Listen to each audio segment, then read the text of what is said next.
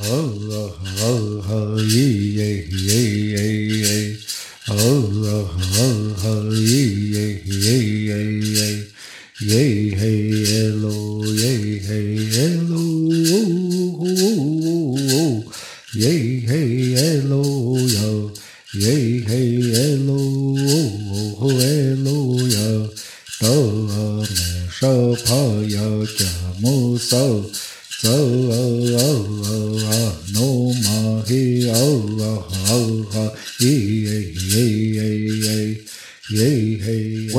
show, Life of a Dog in a Res, a place where we share funny, cringeworthy, and inspirational stories from our beloved Pueblo homeland. Stories that uplift the soul, provide us hope, and heal our spirits. Just like getting your egg McMuffin paid for by the car in front of you. I am your host, Yash J, and I am so happy that you joined me.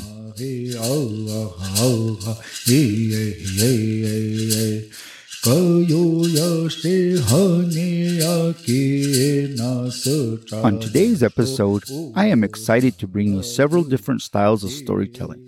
Since our emergence, storytelling has always been used as a form of entertainment to pass on cultural knowledge, ceremony, language, history, and as a guide for how the people were to exist in the upper world. In the Pueblo understanding, the grandfather was the storyteller. During the winter months, when the fertile lands were at rest, the grandfather would gather his grandchildren around the fireplace and tell stories late into the night. There were certain traditions that would be followed before any story could be told. One of those was the responsibility of the oldest grandson to be the spokesman for his younger brothers and sisters. He would approach the grandfather offer him a traditional cigarette, and ask him in the language to tell them stories. If the grandfather was willing, he would accept the cigarette, proceed to smoke it, and pray in silence. Once done, grandfather would gather his children in front of the fireplace. He would begin the evening with prayers, blessings, and instructions to the children to be quiet and listen. If one child nods off to sleep, the story would end abruptly and all would be told to go to bed. a traditional water vase with a gourd dipper was placed near the fireplace and would be ready for grandfather to quench his thirst after telling stories throughout the night. It was the responsibility of the eldest child to give water to the grandfather when asked. After the grandfather drinks his fill, he will bless his grandchild with words in the language that loosely translates into grow up and be strong. The stories were told in a language, and the children would encourage the grandfather to keep telling the story by saying, Eh eh. Stories were short and funny, long and detailed, and some took many nights to retell. There were stories of the people's emergence, migration, and finding their beloved homelands. Stories of animals, how they came to be, and the traits that they possess. Stories of historical accounts, like when the Pueblo people first met the Spanish, the Pueblo Revolt of 1680, and the legends of Santiago, a mystical figure in Mexican and Pueblo lore. Of all the stories, Coyote and his antics, hijinks, and misdeeds were among the favorite. Coyote was given a task to bring laughter, joy, and a sense of mischief to the world. These are my favorite stories, too. Coyote is a master of disguise. He uses his wit and cunningness to outsmart his enemies and get what he wants. In many stories, Coyote is depicted as a greedy and selfish character who is always looking for an easy way to get ahead and is always hungry. Despite Coyote's flaws, his stories often carry important lessons about the dangers of greed, vanity, and selfishness. Through his misadventures, Coyote teaches us about the importance of humility, perseverance, and the consequences of our actions. Many indigenous cultures around the world have trickster tales and they remain an integral part of their culture and traditions. Coyote continues to be an important part of storytelling to this day, and his tales continue to entertain the next generation of listeners. We start off with a retelling of two stories from the book Coyote Stories, Bison Book Edition, University of Nebraska Press, authored by Christine Quintasket, who wrote under the pen name Mourning Dove. She was Okanagan from the Colville Reservation in north central Washington. Her novel was first published in 1933 and was a collection of coyote stories, folklore, and legends handed down to her by her people. Next, I will bring you an interview with my cousin and brother Emmett Shkemi Garcia, an accomplished storyteller and children's book author. He will share with you, my wonderful listening audience, two Tamayame stories Coyote and the Sky, how the sun, moon, and stars began, and Sister Rabbit's tricks. Then we jump into something that I am really excited to feature Rez Dog haikus. Yeah. I would like to say thank you so much to my wonderful listeners for your contributions to this portion of the show. We wrap up our storytelling episode with my favorite upcoming storyteller and podcaster, my son Louis. He will retell the story of the Gruffalo's Child, a follow up to the telling of the Gruffalo on episode 5 titled The Moral of the Story Is.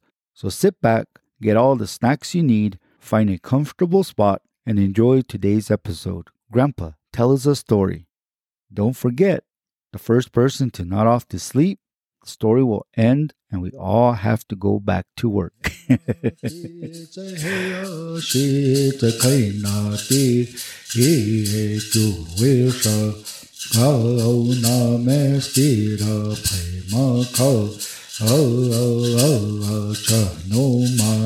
Eo he ya ka sha chi sa na quy ya ta no ma ka au na me pu chu we si chu ru ru u ka na ye he elu The Spirit Chief Names the Animal People by Mourning Dove, Bison Books, published by the University of Nebraska Press the great spirit chief called all the animal people together. They came from all parts of the world. Then the spirit chief told them there was to be a change, that a new kind of people was coming to live on the earth. All of you, animal people, must have names, the spirit chief said.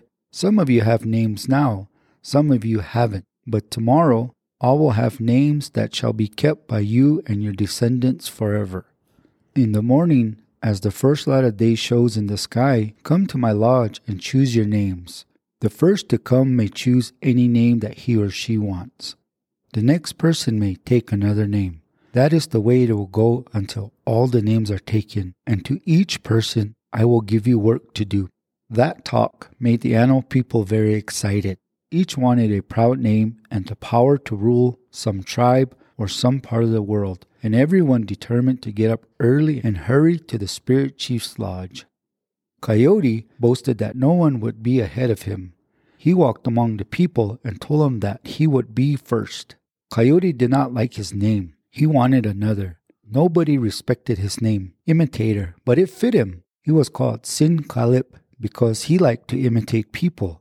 He thought that he could do anything that other persons did, and he pretended to know everything.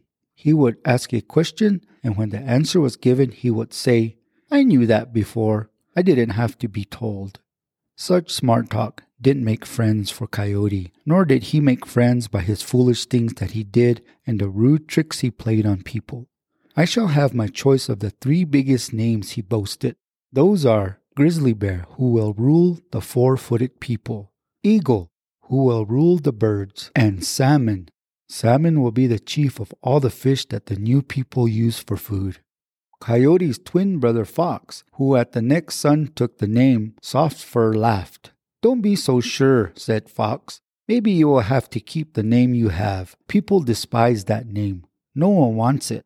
I am tired of that name, Coyote said in an angry voice. Let someone else carry it. Let some old person take it. Someone who cannot win in war. I am going to be a great warrior. My smart brother, I will make you beg for me when I am called grizzly bear, eagle, or salmon.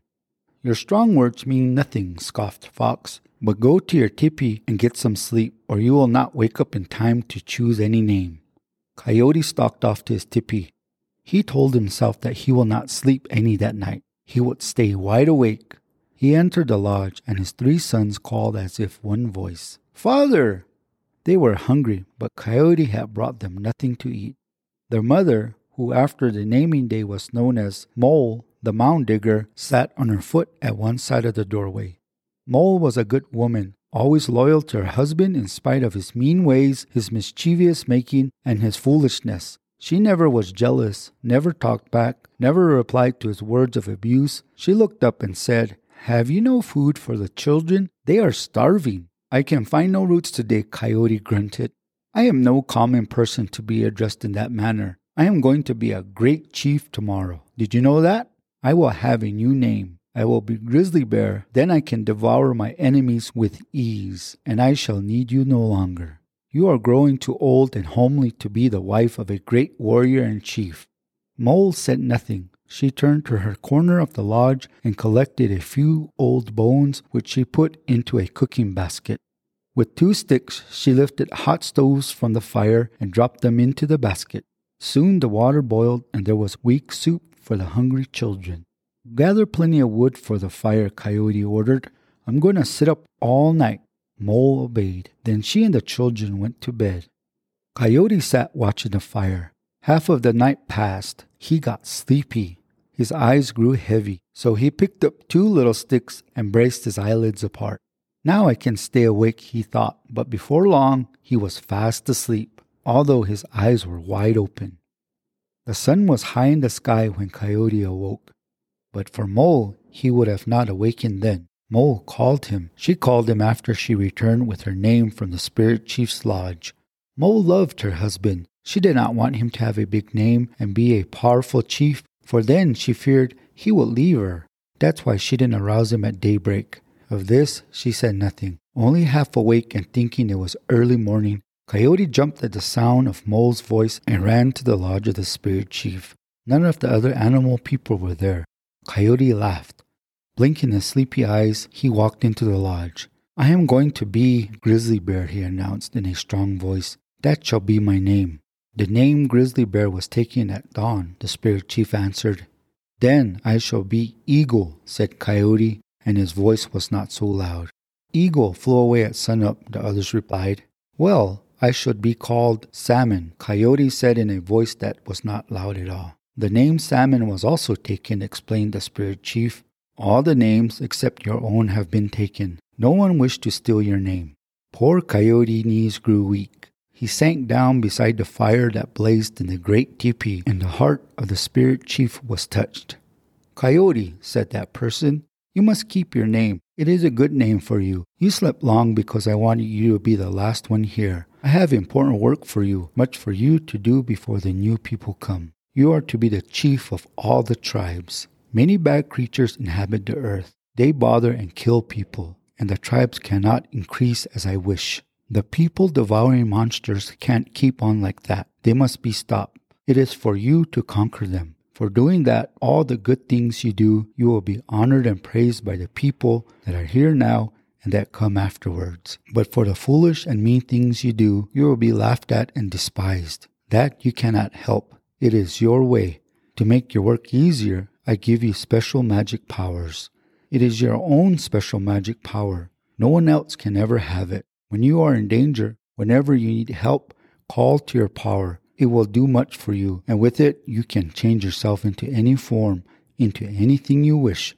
To your twin brother and to others, I have given Shumish. It is a strong power. With that power, Fox can restore your life should you be killed. Your bones may be scattered, but if there is one hair of your body left, fox can make you live again. Others of the people can do the same with their shumish. Now go, Coyote, do well the work laid for your trail. Well, Coyote was the chief after all, and he felt good again. After that day, his eyes were different. They grew slant from being propped up that night while he sat by his fire. The new people, the Indians, got their slightly slant eyes from Coyote.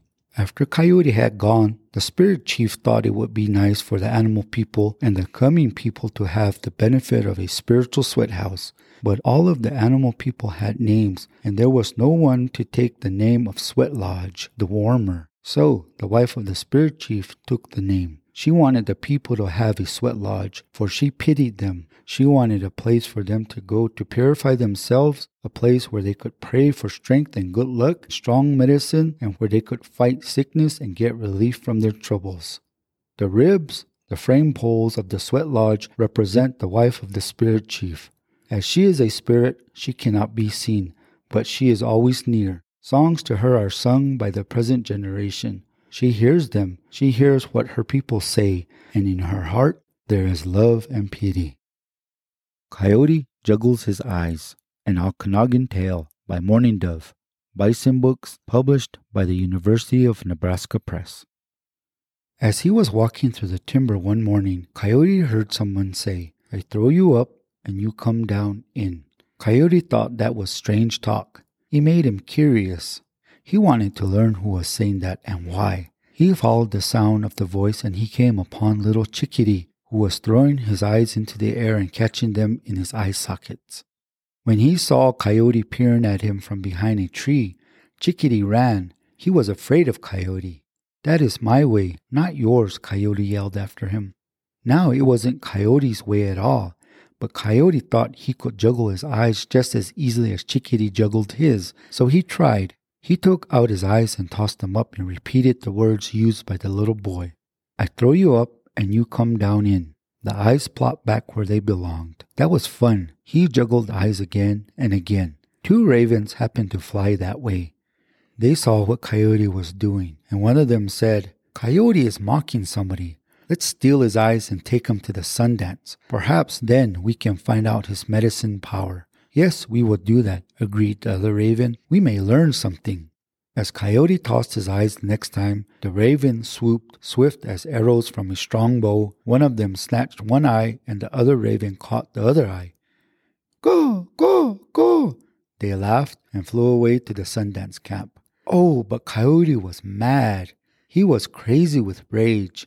When he could hear the ravens laughing no longer, he started in the direction that they had gone. He hoped somehow to catch them and get back his eyes.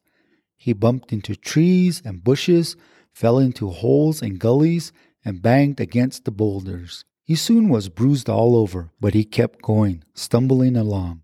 He became thirsty. He kept asking the trees and bushes what kind they were, so he could learn when he was getting close to water. The trees and bushes answered politely, giving their names. After a while, he found he was among the mountain bushes, and he knew he was near water. He came soon to a little stream and satisfied his thirst. Then he went on, and presently he was in the pine timber. He heard someone laughing. It was Bluebird. She was with Sister, Blue Jay. Look, Sister, said Bluebird. There is Coyote pretending to be blind. Isn't he funny? Do not mind Coyote, advised Blue Jay. Do not pay any attention to him. He is full of mean tricks. He is bad.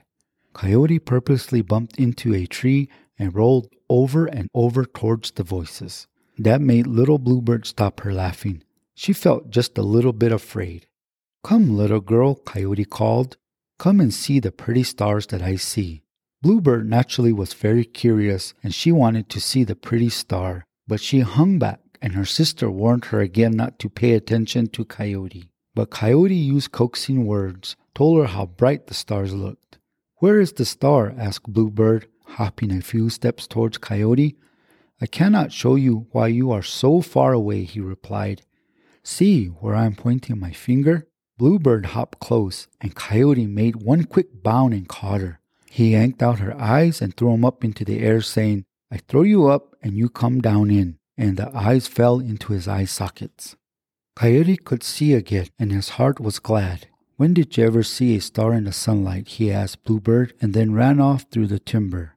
Bluebird cried, and Blue Jay scolded her for being so foolish as to trust Coyote. Blue Jay took two of the berries she had just picked and put them into her sister's eye sockets, and Bluebird could see as well as before. But as the blueberries were small, her new eyes were small too. That is why Bluebird has such berry like eyes. While his new eyes were better than none at all, Coyote was not satisfied. They were too little. They did not fit very well into his slant sockets, so he kept on hunting for the ravens and the Sundance camp.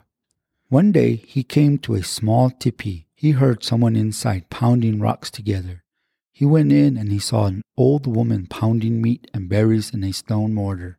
The old woman was Pheasant. Coyote asked her if she lived alone.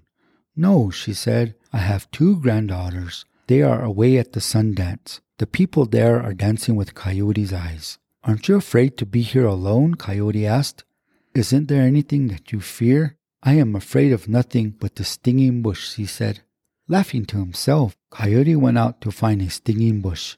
In a swamp not far away, he found several bushes, one of that kind. He broke off one of those needle bushes and carried it back to the teepee. Seeing it, Pheasant cried, Do not touch me with that stinging bush. Do not touch me. It will kill me. But Coyote had no mercy in his heart, no pity. He whipped poor Pheasant with the stinging bush until she died. Then, with his flint knife, he skinned her. He dressed himself in her skin. He looked almost exactly like the old woman. He hid her body and began to pound meat in the stone mortar. He was doing that when the granddaughters came home. They were laughing. They told how they had danced over Coyote's eyes. They did not recognize Coyote in their grandmother's skin, but Coyote knew them. One was Little Bluebird and the other one was Blue Jay. Coyote smiled. Take me with you to the Sundance granddaughters, he said in his best old woman's voice. The sisters looked at each other in surprise, and Blue Jay answered, Why you did not want to go with us when the morning was young?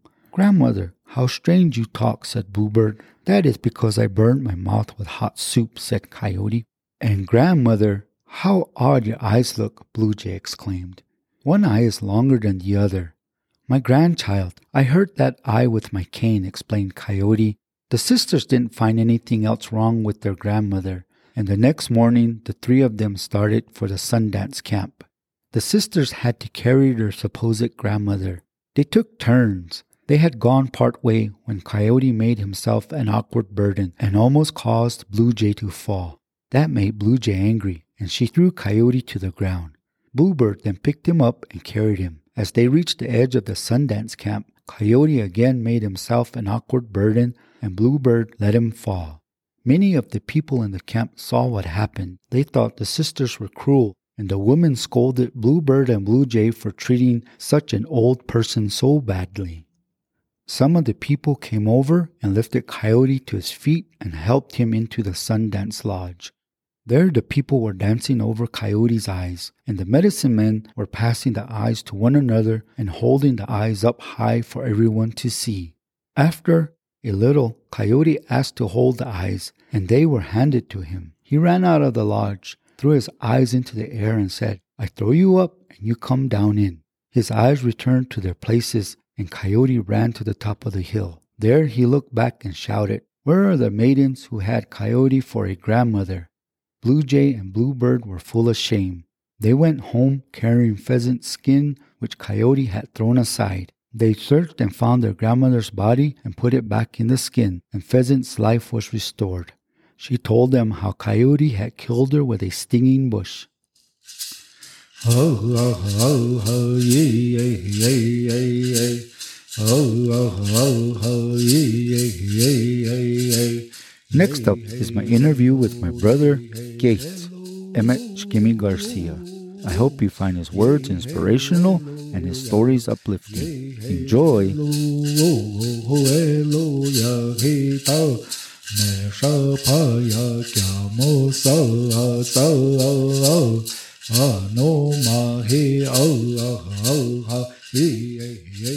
Today, I have in studio the Life of a Dog on the Res podcast mobile studio. My brother Emmett Garcia. We are first cousins. We are brothers. We fight like brothers. We've done crazy things like brothers. So, welcome, Kimo. Thank you for coming in. Blessed that he's able to come in today and share some of his stories, antics, and hijinks with us on the Life of a Dog the Res. First off, introduce yourself. It's just a conversation between you and I.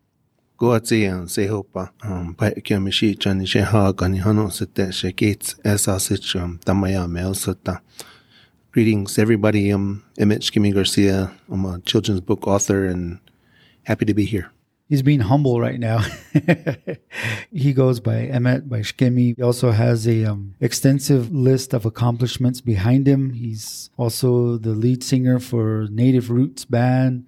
Uh, he's accomplished storyteller. He just successfully completed one year as our uh, traditional war chief. That position is held in high regard and it goes back to the beginning of our emergence from Ship So We're very grateful that he carried on the duties with respectability and with honor and served our people well. So with that, Shkemi, call you Shkemi Kimo Gates. I know that I asked you to come into the Life of a Dog on a Res podcast to record an episode of your stories that you wrote. Can you tell my listeners how that came about? How did you get into storytelling and becoming a published author? Yeah, sure. Okay. Um, well, coming into, I'm a storyteller as well. So back when the Hyatt Regency Tamaya, in partnership with the tribe, reached out to us and asked if we knew any storytellers. I said no. And then they told me, well, it pays $100 a session. And then I said, well, I'm a storyteller. so I went to the bookstore. I looked up some stories. I memorized some. I remember some from our grandmother and my dad, and then just kind of pieced them together and then remembered some and then started just practicing of course, the first few attempts at storytelling bombed, but the listeners didn't know because there were tourists from other places. Nonetheless, I got the bug for storytelling. So thereafter, I just continued storytelling at the resort on a regular basis. And then as I got better over time, I started including more stories and then I started getting booked at schools and communities and just starting to get better at the art of storytelling. Connecting with other storytellers from other indigenous communities helped me to better my art at um, storytelling, and it is an art form that's slowly dying. Uh, just because times are changing, people aren't sharing stories anymore like they used to. So I thought maybe I'll uh, just become a full time storyteller, and it was quite lucrative in the beginning and over time. So I call myself a storyteller because I've put a lot of hours of work into that art form. As a result of storytelling, I was approached by a man by the name of, um, he's from New York City. Well, through LaDonna Harris, who's an activist and she has an organization called Americans for Indian Opportunity. It's an ambassador program, which I was a part of. She has a friend in New York City who had a daughter who was going to visit New Mexico for a time and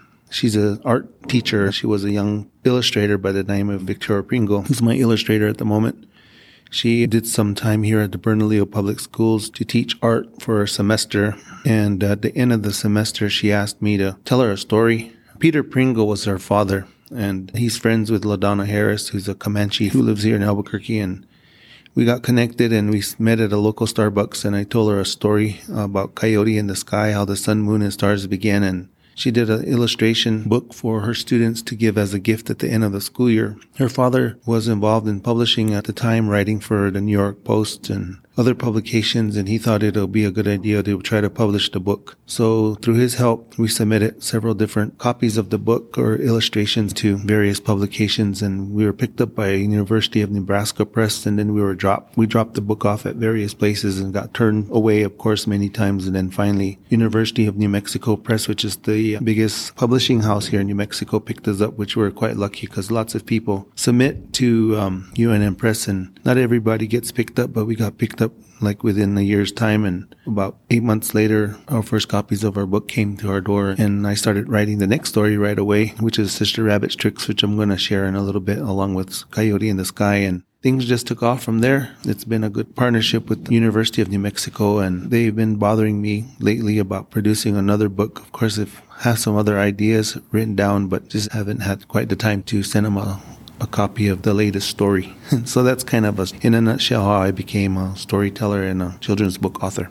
Like you mentioned, storytelling is a part of our history the way we passed on the language. Storytelling is usually told during the winter time, where the grandfather would gather his grandchildren around the fireplace and he would tell stories of our people, our emergence from Shippa, wonderful, beautiful stories about life and how to be and how not to be. And a lot of the times they used the character Coyote, Shotsona, teaching them core values, but also teaching them the pitfalls of being dishonest, being mean. That's just the way our culture is. Like you mentioned, that no longer happens happens really. I know it's a lost art.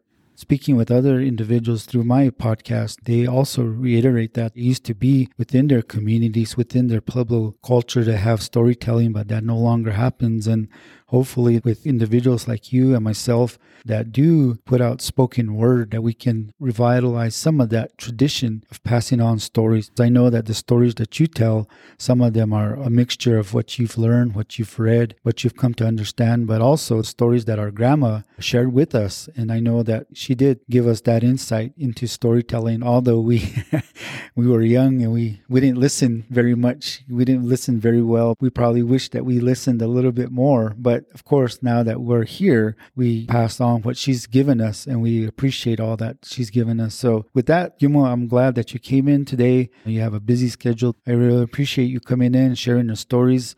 I assume you're going to read us two stories. Thank you again for that. Give you the opportunity to present your stories, especially during this time of the year. It's the perfect time. So, my listeners out there, get your cup of coffee and your biscochitos, sit back and enjoy storytelling with my brother Emmett Shkemi Garcia. Coyote and the Sky How the Sun, Moon, and Stars Began. Story by Emmett Shkemi Garcia, illustrations by Victoria Pringle, published by University of New Mexico Press, and also a Tamaya story. A long time ago, the animal people decided to make a journey up into our world, the fourth world. Back then, where we lived in the underworld, was called Shipap, or the third world. The animal people went to the leader of the third world and asked him for some advice. What should we do when we get to the fourth world? They asked. He gave them great advice about how they should all stay together and watch out for one another. But there was one animal that leader didn't allow to join the other animals on the journey. That was Coyote, the trickster. This was because he was always making mischief or trying to trick someone out of food. When everyone was ready, they started to make their long journey. The animal people began to climb and climb and climb up into the fourth world. But when they arrived, it was very dark. They could not see anything and they kept bumping into one another. They were scared. What should we do? They asked each other. The animal people huddled into a close circle. They decided to send Squirrel and Rabbit back into the third world to ask Leader for some advice. There is no light in the fourth world. What should we do? cried Rabbit. Well, Leader took some time to think about their problem. Then he began to build a big fire, and while it was burning, he began to make a yucca mat. When he was done, the coals from the fire were nice, hot, and glowing. Leader used a stick to put all the coals into the yucca mat, and he tied it into a bundle. He told Squirrel and Rabbit to run quickly back up into the fourth world with the bundle. When they reached the other animal people, they opened the yucca mat. The animal people grabbed each corner of the mat and flung it up into the heavens. The glowing coals came together into a big circle into the eastern sky, and this became our sun. At last there was light. Oh, how beautiful it was, shouted the animal people. But then the sun began to move across the western sky, and soon it disappeared, and it was dark again. Now what should we do? asked the animal people. They huddled once again into a small circle, and again they decided to send Squirrel and Rabbit because they were the fastest down to the third world to ask Leader what to do. This time he made an even bigger fire with even bigger coals. While it was burning, he made another yucca mat. When the mat was done and the coals from the fire were red hot and ready to go, Leader took the coals and put them into the mat. Leader tied the mat into an even larger bundle. It was very heavy, and Rabbit lifted the bundle with all her might and ran back up into the fourth world with Squirrel leading the way. When they reached the animal people, they untied the bundle. They took each corner of the mat with a great effort. They flung it up into the heavens, and this became our moon. But still, it wasn't bright enough, and something was still missing. So Squirrel and Rabbit were sent back down into the third world to ask Leader what to do next. This time he made an even bigger fire and an even bigger mat. All this time, little did they know Coyote was hiding, watching, and listening.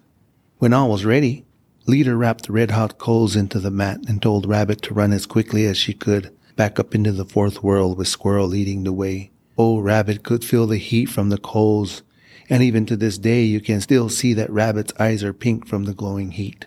But Rabbit was very brave. She held the yucca mat out in front of her and all she could see was Squirrel's tail leading the way. They did not know Coyote had come out from his hiding place and was following them up into the fourth world. When they reached the other animal people, Coyote was very angry that he had not been invited to come into the fourth world. Coyote sulked behind a big rock so that no one could see him. When the animal people opened the big bundle, they asked Badger to draw pictures of each animal onto the yucca mat with the red hot coals. Badger began to do this with a stick. All this time, Coyote was getting angrier and angrier. Suddenly, he jumped out from his hiding place and grabbed one corner of the mat and he flung it up into the heavens. These coals became our stars. And if you look closely at the stars today, you can still see the outlines of the animal people that Badger drew on the yucca mat. Well, these are our constellations. In some places, the stars are in clusters like in the Milky Way. Well, this is where Coyote messed up Badger's drawings.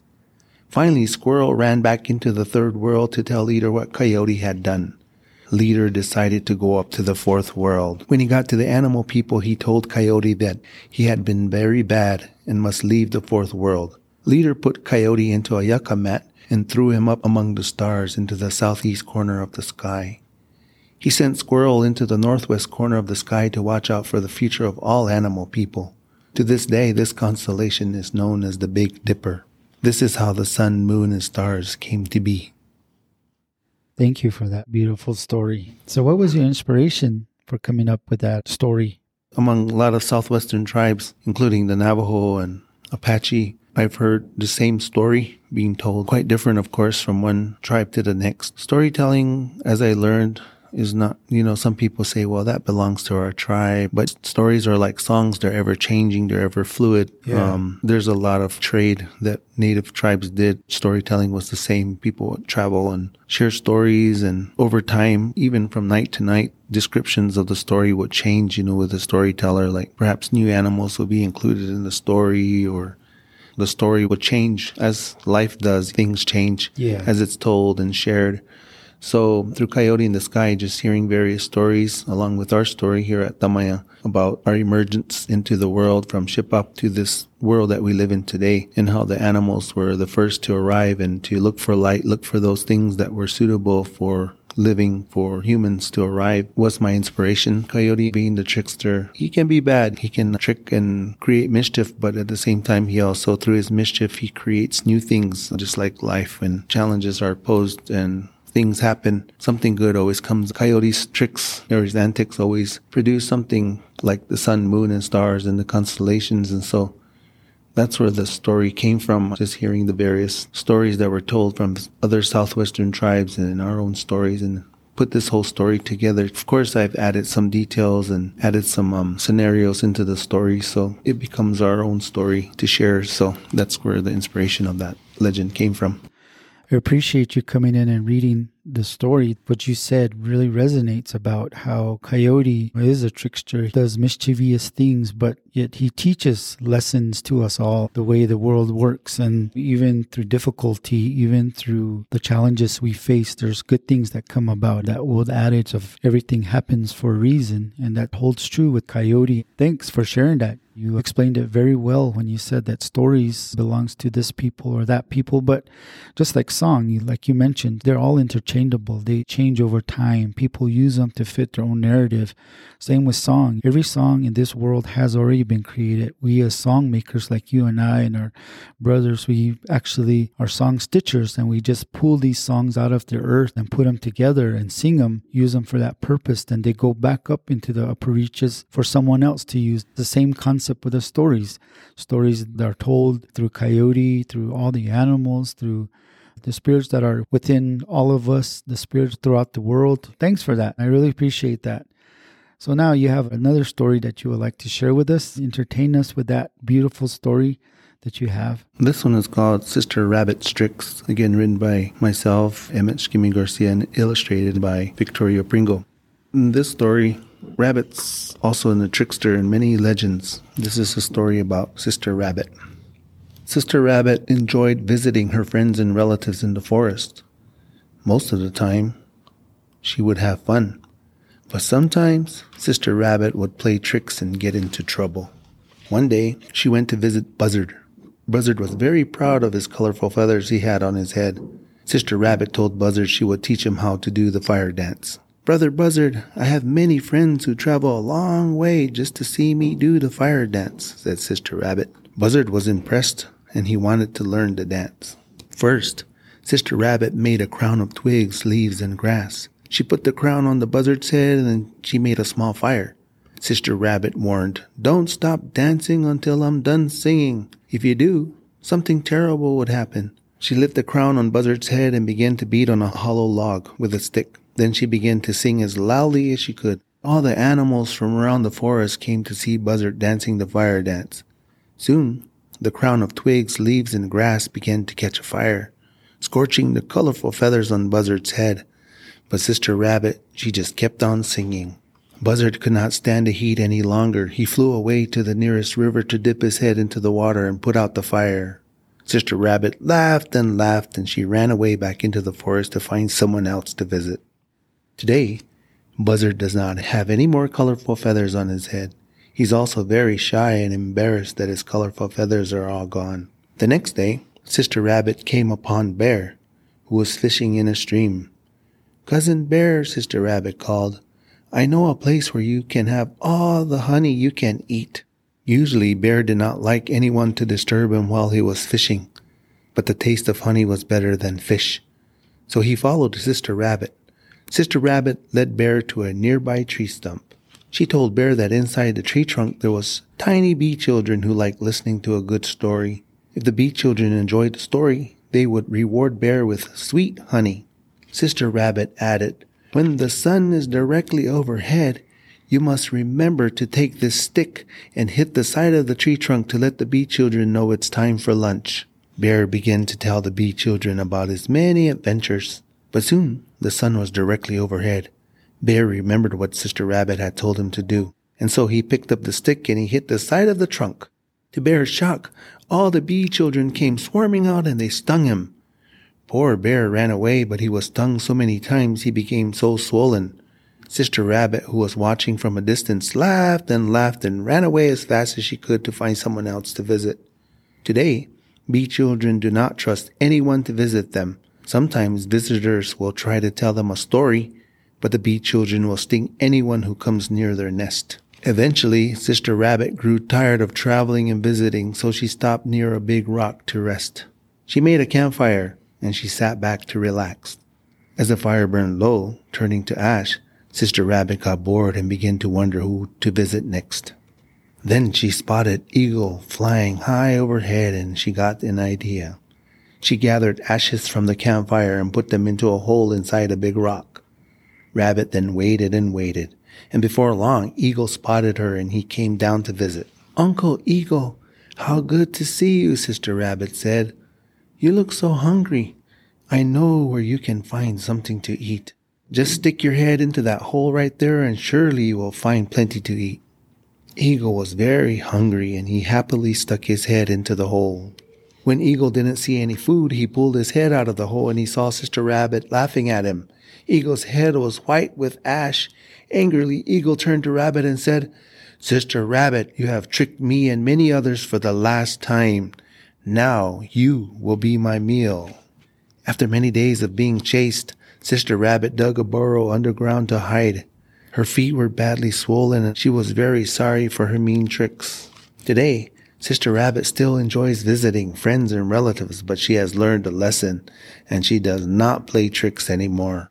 As a reminder to be good, Sister Rabbit still has long big ears which help her to listen and big feet which help her to run away from Buzzard, Bear, and Eagle, who sometimes still chase her around the forest. Thank you for that story. So, uh, Sister Rabbit's tricks, where did that inspiration come from? if you can explain to my listeners how that inspiration came about to write that story. Sister Rabbit's tricks was um, it was inspired by again many different legends. Um, one of which during my college days at Haskell Indian Nations, I was involved in a theater production called Songs of Life, which is a central storyteller sharing native creation legends or animal stories, and the actors would pantomime the the story to life. One of the stories that we was that we shared during the Songs of Life production was the story of how Bear and uh, the Bee Children. That segment of the story was part of that legend, and then I added other parts to the story to make it a little longer. Added a few more details again in this story. Like just through that production, I learned so many different legends I also was a storyteller in the production, and so for one production, sometimes we would do about 15 different stories to come to life. And so throughout all of these details from all these different legends, um, either trickster tales or um, rabbit stories, then I, I put this story together from those legends. But again, adding my own style of writing to the to the story to bring it to life. Um, and so I never take credit for, you know, creating a legend or a song or like you were saying, you know, we get inspired even through my own music, through reggae music. Somehow those songs are inspired by other songs, maybe from the past, from other artists or something I heard along the way. And then I just kind of put it together and then I put my own style or touch to the song or to the story. And so that's basically how these two stories came together, just through hearing and um, being involved in theater, hearing other storytellers, and then I also am quite fond of watching animals. It seems like I can connect with them. Sometimes I can hear them, I can talk to them. I watch them, especially like birds, like hummingbirds, for instance.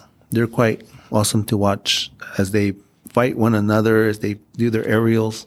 You know, things like that interest me as I'm walking or running, or I'm always constantly watching animals and I like watching animal videos on YouTube or Facebook or Instagram. I'm always formulating a new story just from watching animals. And so then I'll relate it to human behaviors and how I think I can contribute to helping people to, to learn from the animals how to behave correctly or how to share, how to be respectful to one another. It's something that I enjoy doing. Nice. Thank you just that explanation of how the inspiration comes to you and your fondness of watching animals. We are told in our stories, our legends, that the people learned how to live on this fourth world because the animals were here before us. And there was a time that the people spoke directly to the animals and learned how to plant. They learned how to cure themselves. They learned medicines from the animals. They learned all these things, just like anything. Stuff happens and there was a point in our history, at least in Tamayame understanding, that the people were no longer able to speak to the animals. They were no longer able to have that close connections for something that the people did. In that sense, now the people still have a connection to the animals, but in a way that they didn't before. With that said, I really appreciate you coming in to the Life of a Dog on a Res podcast and sharing your stories with me. It's been a long time coming. I know we've talked about this for over a year now. So going forward, my listeners are very interested in the stuff that is put out there from the Pueblo community. And if somebody would like to get a hold of your books or get a hold of you to come present, to do a storytelling to their organization, to their school groups, how can they get a hold of you?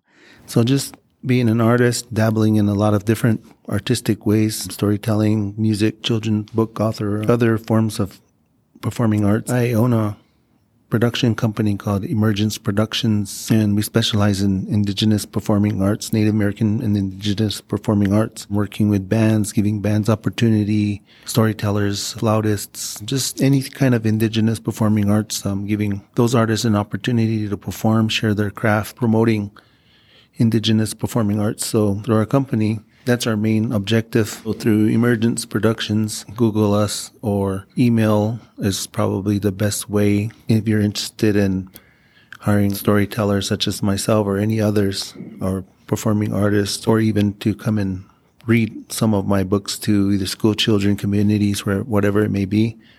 The best way is through emergenceinfo at gmail.com. That's probably the best way to get a hold of us. Um, I don't have a website per se, but if you Google Emergence Productions, our email will come right up, and that will be the best way. And emergence is just um, it relates to our emergent story of emerging into the world. Also, emerging artists. It's the emergence of performing arts, and so just remember that Emergence Productions. Thank you. And I will post all his information in the show notes on this episode so you can reach out and get a hold of Shkemi. Thank you, uh, Shkemi Kimo uh, for coming in. Like I mentioned earlier, we grew up together. We're pretty much the same age, and we've been through every part of life together.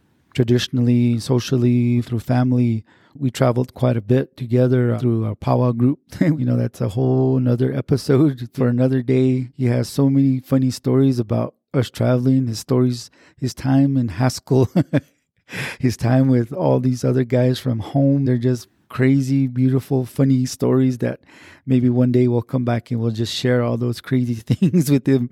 We'll bring in Adi. Thank you, Kimo, for coming in to the Life of a Dog on a Res podcast. Mm-hmm. Many blessings to you and your company and your family and everyone that supports you and in our community. You know, we're on the verge, on the cusp of opening up our ceremonies again. We're really anxiously awaiting for that to happen so we can bring happiness and blessings through our dance, through our stories, through the things that we do as Pueblo people. And you have any last words, any shout outs you would like to say to anybody out there? Yeah, and just um, sending um, blessings to everybody in good health and just keep supporting Indigenous performing arts. Uh, you have young people interested in playing music, instruments, theater, dance, whatever it may be. We need more artists out there and um, just support those young people. That's what we need more of. And so just sending shout outs to all of our artists out there to keep it up, don't give up. And it's a tough road, but there's a lot of people that have paved that path ahead and that path is there. Follow that trail and it'll lead you to a good place. So that's all I have to say. Thank you for listening to my interview with my brother Emmett. If you're interested in purchasing a copy of his books, I will leave his contact information in the show notes. Oh, oh, oh, oh, yeah, yeah, yeah, yeah. Oh, oh, oh, oh, yeah, yeah, yeah, yeah. The next portion of the show has been a thought of mine for many months now. It started with the definitions of the Res Dog episode, which is still the most downloaded episode. After seeing the wonderful contributions from you all, I thought, how can I make it better? Then haiku came to mind. For those unfamiliar with haiku, it is a Japanese poetic form that consists of three lines with five syllables in the first line seven syllables in the second line, and five syllables in the third line. Traditionally, it invoked images of the natural world, but poems are wide ranging. Haikus are thought provoking, funny, spiritual, and sometimes cringeworthy. in full disclosure, some haikus in this episode do not qualify as pure haikus because they contain extra syllables, but I chose to leave them in because they are no less beautiful. Enjoy.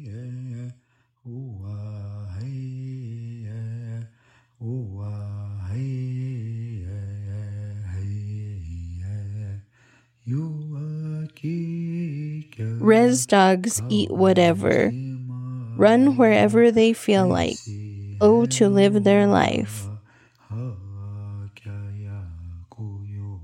Chasing and barking does not matter what's moving. Res dogs protecting.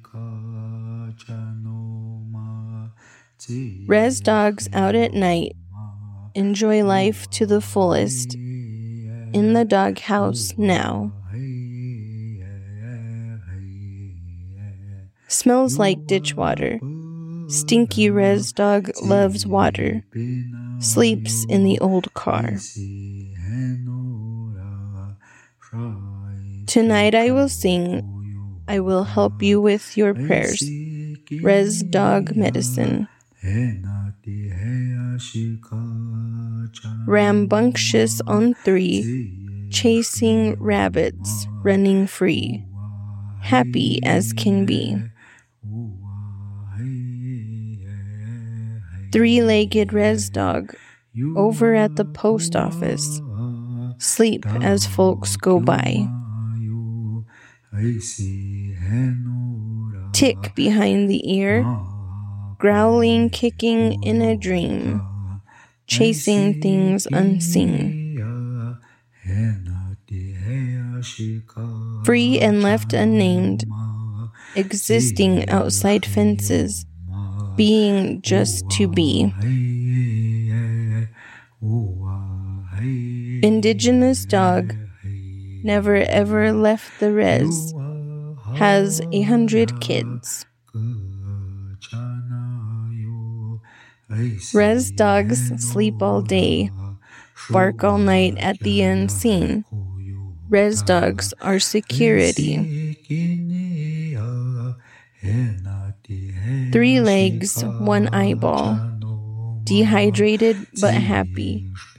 Love my res dog life. Watch the dog. Feel your soul start to settle. Now give dog a nod.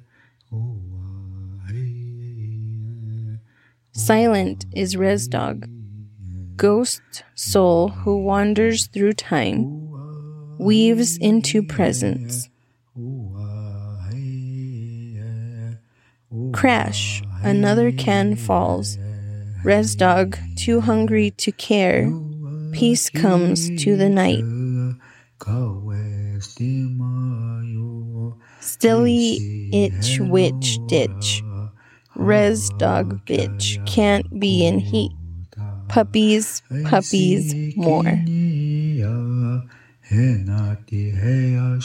Reservation packs. At night they devour the streets. No dog left behind.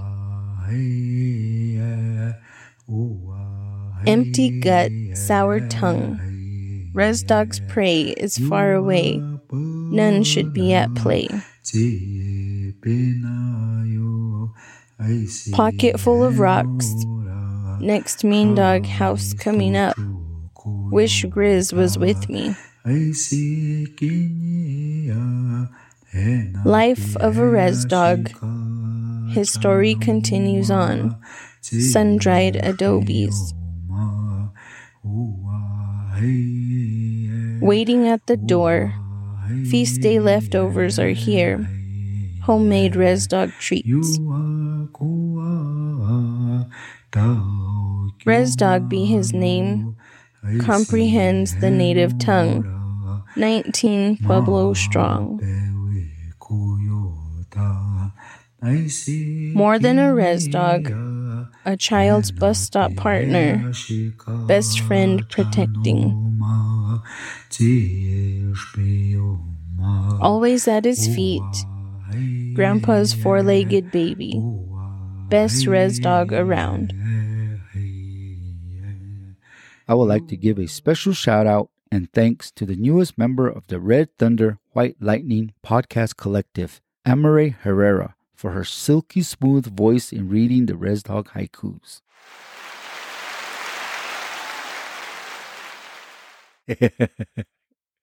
I hope it has made you look at our beloved Res Dogs in a different light.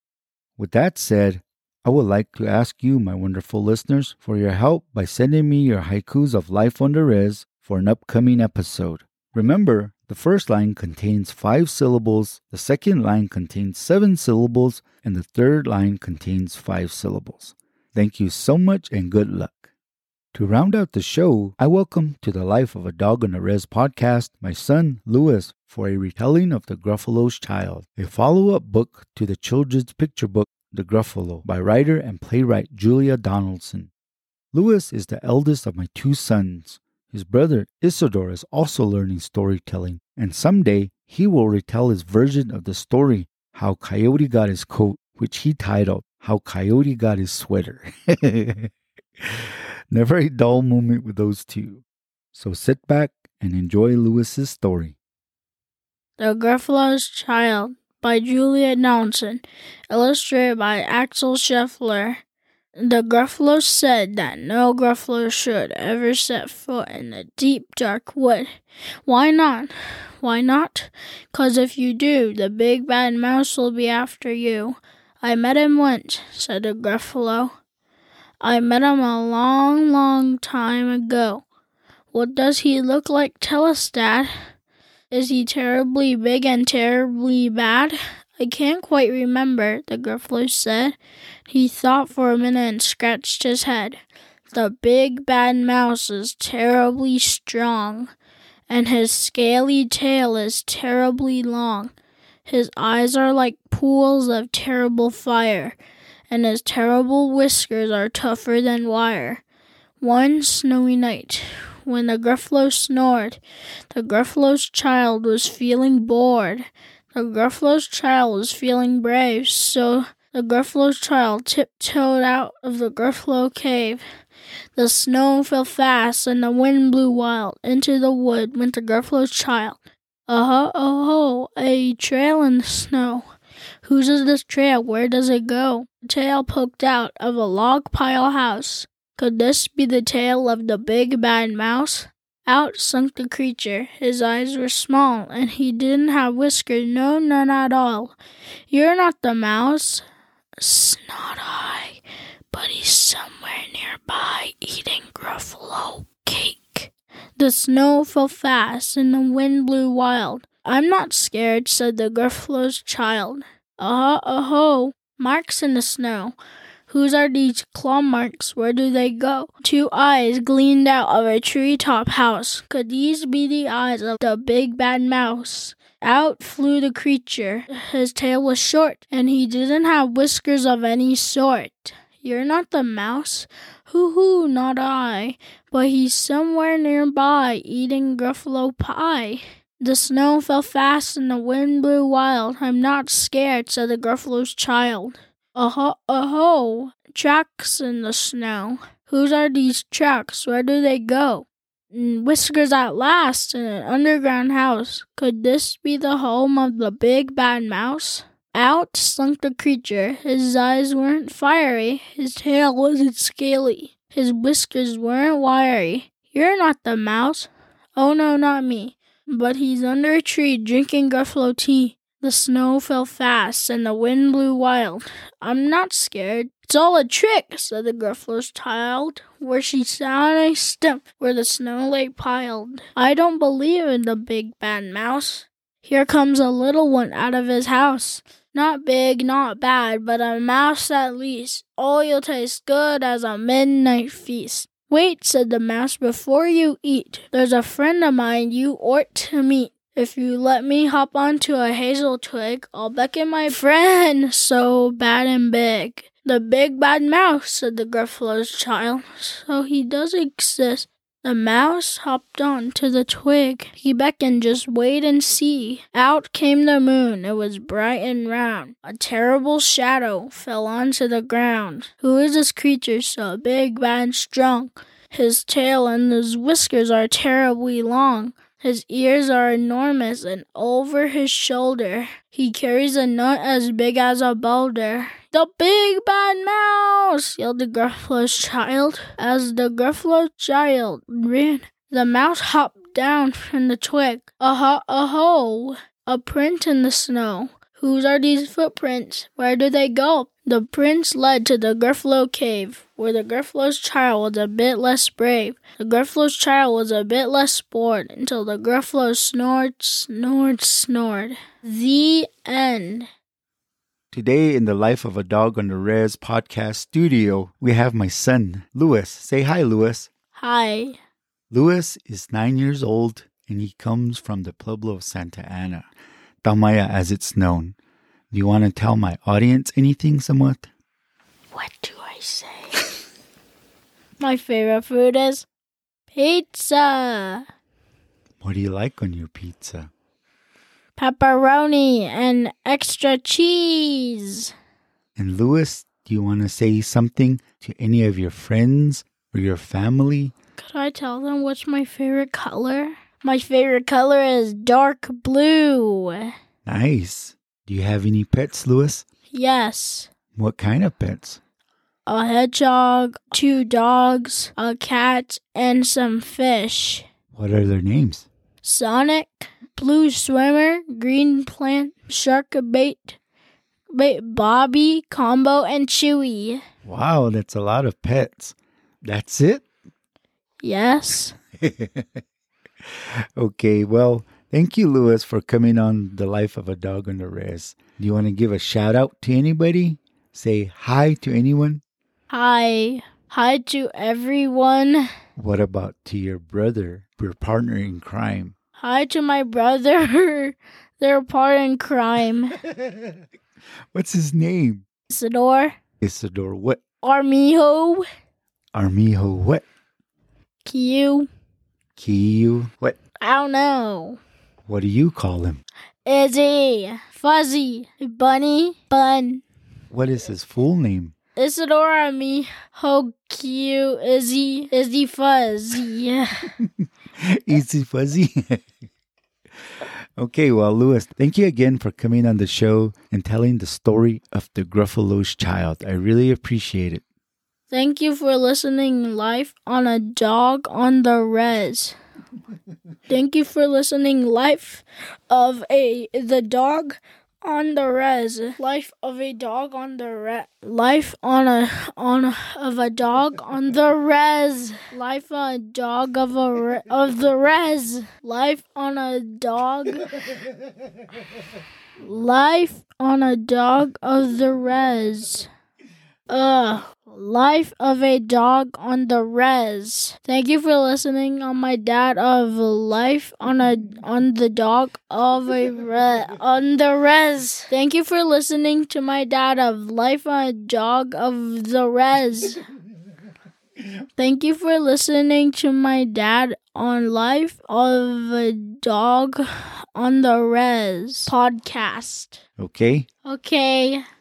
Thank you. Bye.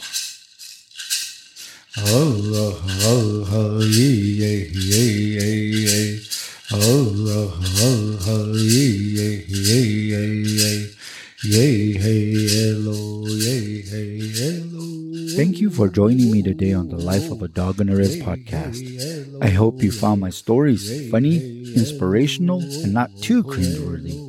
Remember, storytelling keeps our culture, traditions, and language alive. If you are a storyteller or know of a storyteller in your life that is willing to share their stories with the world, please DM me on Instagram at lifedogres.podcast or shoot me an email at lifedogres at gmail.com. I would love to connect with you and find out if you ever ordered Fiesta Burgers for the whole family and waited over an hour just for the tasty deliciousness. Gosh, my mouth is watering right now. Well, that's the end of our show. I want to thank you so much for listening to the Life of a Dog on a Res podcast. I hope this episode brought a smile to your face, made you laugh, and inspired you to do good things. I truly appreciate all the love and support that you send, and I wish all of you the happiness and joy that we all deserve. If you love the show, please like, follow, subscribe, and leave a rating and review on Apple Podcasts. Truly helps spread the word to our families, friends, and fellow res dogs. Until next time, Shotim Hopa. Ah. Talk to you later. Bye.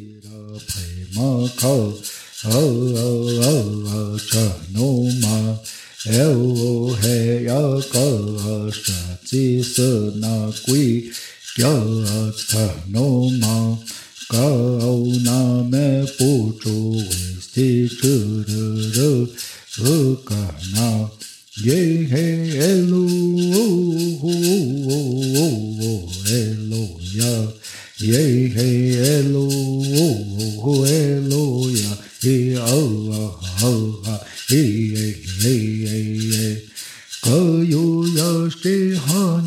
yu ya sti ha ni ya ki na su tra su sha ra kyu ki ya mo no ma ka yu ya sti shi wa na shi ye mo no ma he na te te he ya shi te kai na shi kyu we sha ao na me stira pai ma chi ye spi yo ma eo he ya ka sha chi sa na quy kya tha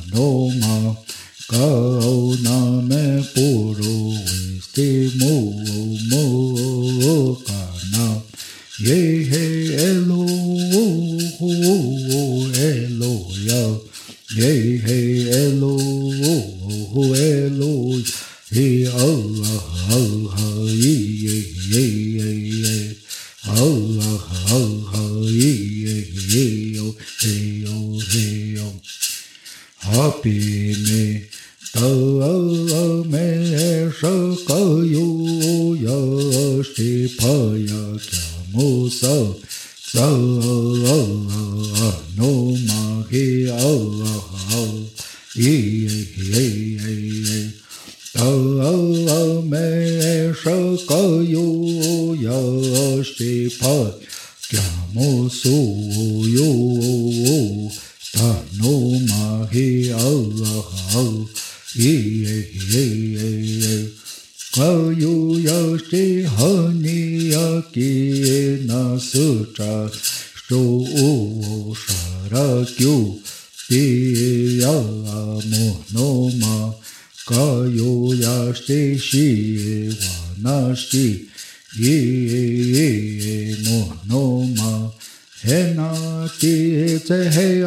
ya shi te kai na ti kyu we sha ka na me sti ra ma ka a a a a a cha no ma e o he ya ka sha chi na quy kya tha no ma ka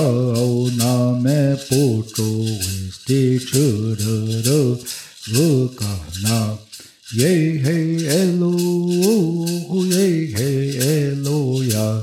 Ye he elo elo he Allah Allah ye ye ye ye ka yu ya shi ha ni ya ki na su cha nai shu sha ra kyu.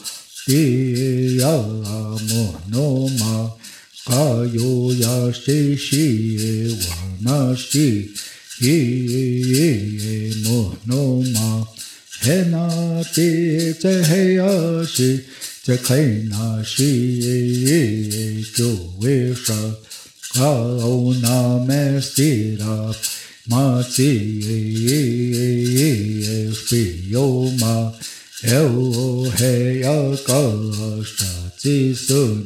chi ye ye ye ye ye spi yo ma e o he ya ka sha chi su na quy kya sa no ma ka o na me pu chu sti mu mo ka na.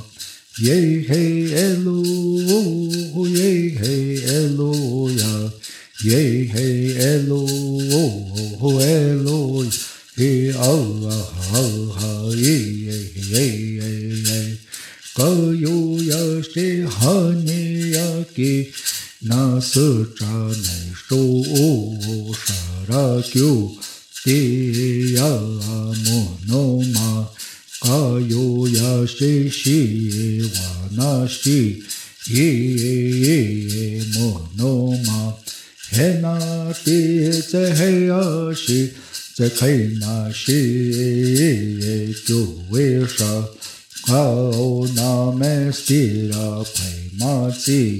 na ti te he ya shi te kai na shi kyu we sha ka o na me sti ra pai ma chi ye ye ye ye spi yo ma e o he ya ka sha chi sa na quy kya ta no ma ka o na me pu chu we sti chu ra ra ru ka na ye he elo ye he elo ya ye he elo elo he Allah Allah ye ye ye ye Allah Allah ye ye o he o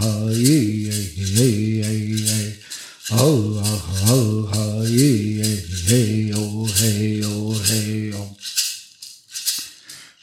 Allah Allah ye ye ye ye Allah Allah ye ye ye ye ye ye he elo ye he elo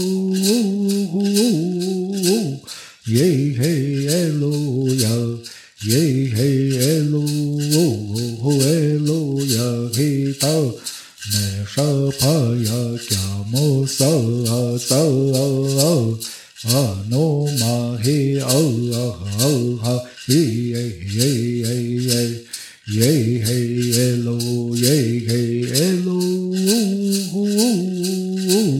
ye he elo ya ye he elo elo ya ta me sha pa ya kya mo su yu he Allah ye ye ye ye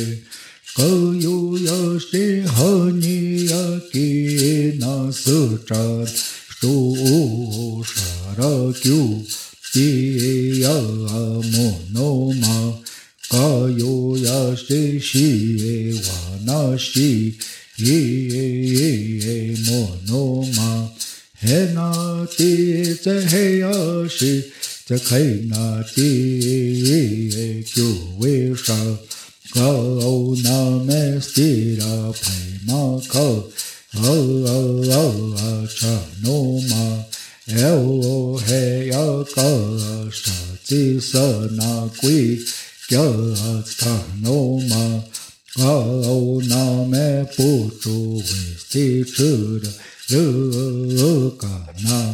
ru ka na ye he elo ye he elo ya.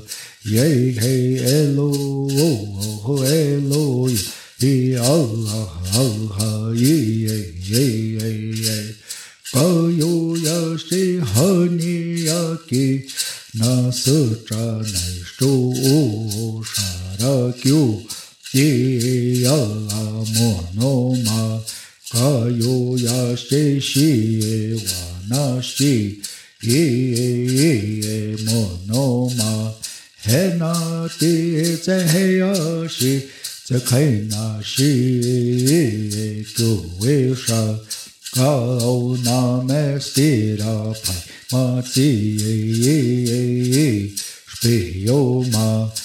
Eu rei akashati sana kui kyatha noma kao name puro stimu mo kana ye he elo ye he elo ya ye he elo ho elo ye allah allah ye ye ye ye Allah Allah ye ye